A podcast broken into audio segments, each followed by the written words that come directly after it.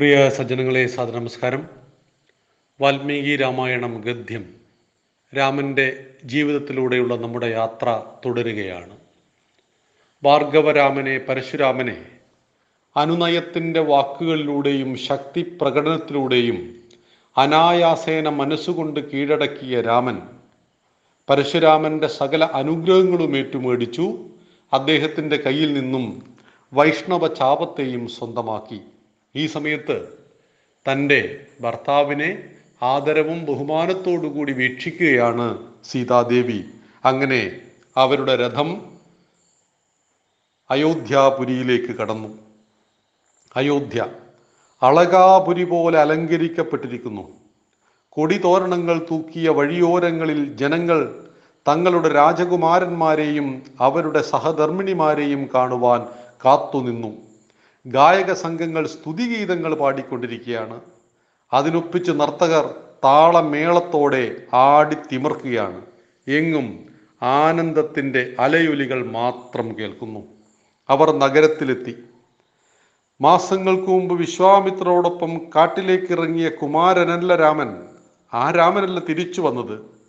വിദേഹ രാജ്യത്തിന്റെ കൂടി അവകാശിയായ വിദേഹ രാജ്യത്തിലെ രാജകുമാരിയുടെ ഭർത്താവാണ് രാമൻ ഇന്ന് ഒരു വിവാഹ ബന്ധത്തിലൂടെ അയോധ്യയെയും വിദേഹത്തെയും പിന്നെ കുശനാഭന്റെ സാങ്ക്യാശവുമടക്കം മൂന്ന് നാട്ടുരാജ്യങ്ങൾ ഒരു കൊടിക്കീഴിലായിരിക്കുന്നു. അതൊരു മഹാരാജ്യമായി മാറിയിരിക്കുന്നു. ദശരഥന് അത്ഭുതം തോന്നി. എങ്ങനെയൊക്കെയാണ് മനുഷ്യന്റെ ജീവിതം ഇങ്ങനെ മാറി മറിയുന്നത് കടുത്ത ദുഃഖത്താൽ അന്തപുരത്തിലെ അന്ധകാരത്തിൽ ഒതുങ്ങിക്കഴിഞ്ഞ കാലങ്ങൾ ഇന്ന് അതെല്ലാം വെറും പഴങ്കഥകൾ മാത്രം.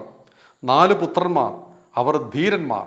ശക്തന്മാർ മാത്രമല്ല അവർ ജ്ഞാനികളുമായി നന്മയുടെ വഴികളിലൂടെ സഞ്ചരിക്കുന്ന ശാന്തിയുടെ തീരങ്ങൾ തേടി നടക്കുന്ന അതിയോഗ്യരായ നാല് മക്കളുണ്ടായി അപ്പോ ഇവിടെ ദശരഥൻ നമ്മളോട് പറയുകയാണ് ഒരാൾക്കും സ്ഥിരമായ ദുഃഖമില്ല. ഒരാൾക്കും സ്ഥിരമായ സന്തോഷവുമില്ല. ഒരാൾക്കും സ്ഥിരമായ ജയവും സ്ഥിരമായ പരാജയവുമില്ല. ഇതെല്ലാം മാറി മറിയുന്നതാണ് ജീവിതങ്ങൾ.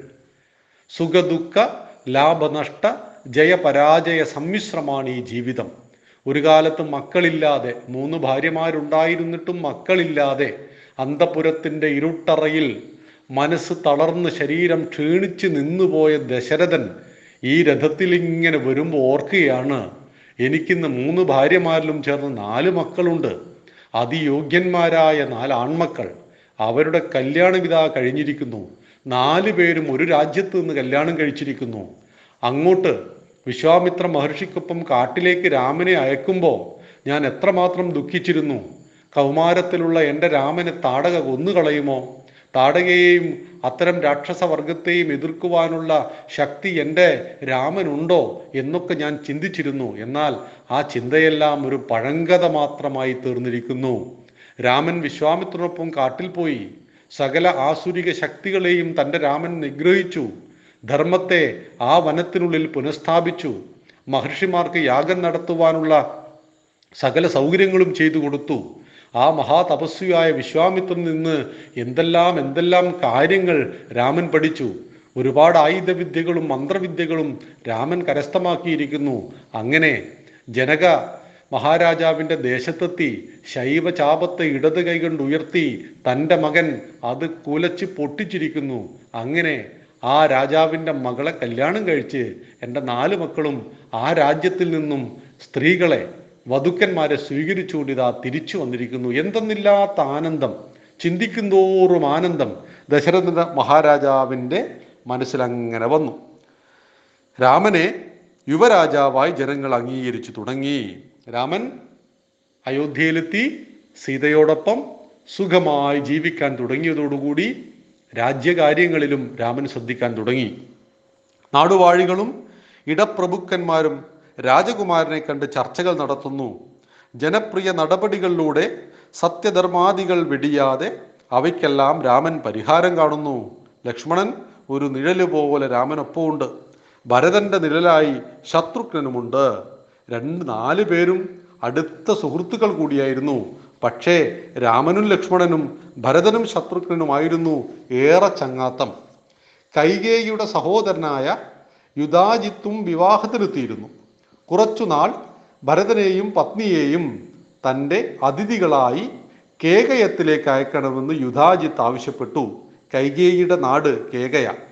ഭരതനൊപ്പം ശത്രുഘ്നും യാത്രയായി.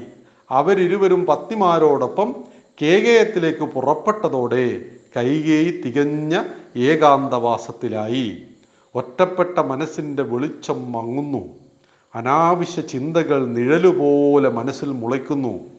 ആ നിഴലുകൾ ഇരുട്ടാവാൻ പോന്ന പ്രലോഭനങ്ങളുടെ കറുത്ത മേഘങ്ങൾ കൂടി വന്നു ചേർന്നു എങ്കിൽ എങ്ങനെയാകും? അയോധ്യയിൽ തുടിച്ച ആനന്ദം വരാനിരിക്കുന്ന മഹാദുരന്തങ്ങൾക്കുള്ള ശങ്കനാദങ്ങളായിരുന്നോ എന്നാണ് നമ്മളോട് ഈ കാണ്ഡം സൂചിപ്പിക്കുന്നത്. ബാലകാണ്ഡത്തിലൂടെ നാം യാത്ര ചെയ്തു കഴിഞ്ഞു. രാമന്റെ ജീവിതത്തിലൂടെയുള്ള നമ്മുടെ യാത്ര. ബാല്യകാലത്തിലുള്ള രാമൻ കൗമാരത്തിൽ വിവാഹിതനായി. ആ രാമന്റെ ജീവിതത്തിലെ അത്ഭുതങ്ങളേറെ നാം കണ്ടു. കൈകേയി ഏകാന്തവാസത്തിലായിപ്പോയി. മകനായ ഭരതനും ഭാര്യയും അവിടെ ഉണ്ടായിരുന്നുവെങ്കിൽ കൈകേയി മറ്റെന്തൊക്കെയോ ചിന്തിക്കുമായിരുന്നു. അതുകൊണ്ടാണ് നമ്മുടെ ഋഷി പരമ്പര നമ്മളെ പഠിപ്പിക്കുന്നത് ഒറ്റയ്ക്കിരിക്കുന്നത് പരമാവധി ഒഴിവാക്കുക. ഒറ്റയ്ക്കിരിക്കുന്നുവെങ്കിൽ ചിന്തകൾ സൽചിന്തയായിരിക്കണം. അത് സമസ്ത ലോകത്തിനും വേണ്ടിയുള്ള ചിന്തകളായിരിക്കണം. ഒറ്റയ്ക്ക് ആസുരിക ചിന്തകളുമായി ജീവിക്കുന്നുവെങ്കിൽ സാഹചര്യം കിട്ടിയാൽ നമ്മൾ അസുരന്മാരായിട്ട് മാറിപ്പോകും. അതുകൊണ്ട് സജ്ജന സമ്പർക്കം എപ്പോഴുണ്ടാവണം കൈകേയി ഒരിക്കലും ഒരു ദുഷ്ട സ്ത്രീയായിരുന്നില്ല. സദാ നന്മയെക്കുറിച്ച് ചിന്തിച്ച സ്ത്രീയായിരുന്നു. എന്നാൽ തന്റെ കൊട്ടാരത്തിൽ ഭരതനും ഭാര്യയും മകനും ഭാര്യയും ഇല്ലാതായതോടുകൂടി വല്ലാത്തൊരു ഏകാന്തത കൈകേയിക്ക് അനുഭവപ്പെട്ടു. ആ ഏകാന്തതയിലേക്ക് ചില ചില വിഷ സൂചനകൾ പോലെ ചില ചിന്തകളും കടന്നു വരുന്നു. ആ ചിന്തകളെ ഊട്ടി ഉറപ്പിക്കുവാനും അതിനെ വളർത്തി വലുതാക്കുവാനുമുള്ള ചില ദുഷ്ടജനങ്ങൾ നമ്മുടെ സുഹൃത്തുക്കളുമായിട്ടുണ്ടെങ്കിൽ നമ്മൾ വല്ലാതെ തെറ്റിലേക്ക് പോകും. മദ്യപിക്കണം എന്ന ഒരാഗ്രഹം നമ്മുടെ മനസ്സിന്റെ ഏതെങ്കിലും ഒരു കോണിൽ നാം സൂക്ഷിച്ചു വെച്ചു. പക്ഷേ അനുകൂലമായ ഒരു സാഹചര്യത്തിൽ നിറഞ്ഞ മദ്യപാനികൾ നമുക്കൊപ്പം നിന്നു. അവർ നമ്മളെ ഒന്ന് നിർബന്ധിച്ചപ്പോൾ നമ്മൾ മദ്യപിച്ചു പിന്നീട് ഒരു നല്ല മദ്യപാനിയായി മാറി. എന്നാൽ മദ്യപിക്കണം എന്ന് പറയുന്ന ആഗ്രഹം മനസ്സിന്റെ ഉള്ളിലുണ്ട്. ഒരിക്കലും മദ്യപിക്കാത്ത സൽ സ്വഭാവം ഉള്ള സൽ ചിന്തകളുള്ള കുറച്ചാളുകൾക്ക് കൂടെ കൂടിയെങ്കിൽ മദ്യപിക്കണമെന്ന ചിന്ത തന്നെ മനസ്സിൽ നിന്നും നഷ്ടപ്പെട്ടു പോകും. അതുകൊണ്ടാണ് ഏകാന്തമായി ഇരിക്കുന്ന മനസ്സ് ചെകുത്താന്റെ പണിപ്പുരയാണ് എന്ന് പറയുന്നത്. പക്ഷേ നമ്മുടെ ഋഷി പരമ്പരയുടെ ഏകാന്തതയും മൗനവ്രതവും ഒന്നും തന്നെ ചെകുത്താന്റെ പണിപ്പുരയല്ല അതെല്ലാം ദേവന്റെ പണിപ്പുരകളായിരുന്നു. അവിടെയായിരുന്നു വേദങ്ങളും ഉപനിഷത്തുകളും ഇതിഹാസങ്ങളും എല്ലാം പിറക്കുന്നത്. ആ തപശക്തി കൊണ്ടാണ് ഇതെല്ലാം നമുക്ക് ലഭിച്ചത് എന്ന് മനസ്സിലാക്കുക. അതുകൊണ്ട് രാമന്റെ ജീവിതത്തിലൂടെയുള്ള നമ്മുടെ യാത്ര അങ്ങനെ തുടരുമ്പോൾ രാമനിൽ നിന്ന് നമുക്ക് എന്ത് പഠിക്കുവാനുണ്ട് എന്ന് നാം ശ്രദ്ധിക്കണം. ബാലകാണ്ഡത്തിലൂടെ നാം യാത്ര ചെയ്തു.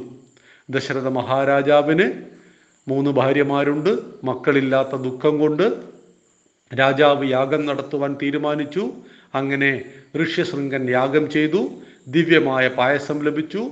മൂന്ന് ഭാര്യമാരും സേവിച്ചു. കൗസല്യയ്ക്ക് രാമനുണ്ടായി കൈകേയിക്ക് ഭരതനുണ്ടായി സുമിത്രയ്ക്ക് ശത്രുഘ്നൻ ലക്ഷ്മണനും ശത്രുഘ്നനും ഉണ്ടായി എല്ലാവരും കൂടി ജീവിച്ചു. അസ്ത്രശസ്ത്രവിദ്യകളിൽ നിപുണന്മാരായി മക്കൾ വളരുമ്പോൾ ഒരു ദിവസം വിശ്വാമിത്ര മഹർഷി വന്നിട്ട് കാട്ടിലേക്ക് രാമനെ അയക്കണമെന്ന് ദശരഥ മഹാരാജാവിനോട് ആവശ്യപ്പെട്ടു. അവിടെ താടകയും കൂട്ടരും ചേർന്ന് നല്ല കാര്യങ്ങളെ മുഴുവൻ മുടക്കുന്നു. ആദ്യമൊന്ന് ഭയപ്പെട്ടു. വസിഷ്ഠ മഹർഷി സാന്ത്വനിപ്പിച്ചതിന്റെ ഫലമായിട്ട് രാമനെയും കൂടെ ലക്ഷ്മണനും കാട്ടിലേക്ക് യാത്രയായി. കാട്ടിൽ വെച്ച് സകല ആസുരിക ശക്തികളെയും നിഗ്രഹിച്ചുകൊണ്ട് അവർ വൈദേഹദേശത്തെത്തി. അവിടുത്തെ ശൈവ ചാപം ശിവന്റെ ചാപത്തെ കുലച്ചുകൊണ്ട് ജനക മഹാരാജാവിന്റെ പുത്രി സീതയെ വിവാഹം കഴിച്ചു. അവർ അയോധ്യയിലെത്തി. രാമൻ യുവരാജാവിന്റെ സ്ഥാനത്തിരുന്നു കൊണ്ട് ചിന്തിക്കുവാനും പ്രവർത്തിക്കുവാനും തുടങ്ങിയപ്പോൾ ബാലകാന്ഡം അവസാനിക്കുകയാണ്. ഇനി നമുക്ക് അയോധ്യാകാന്ഡത്തിലേക്ക് നാളെ മുതൽ കടക്കാം. നന്ദി നമസ്കാരം. വന്ദേ മാതരം. ജയ് ശ്രീറാം.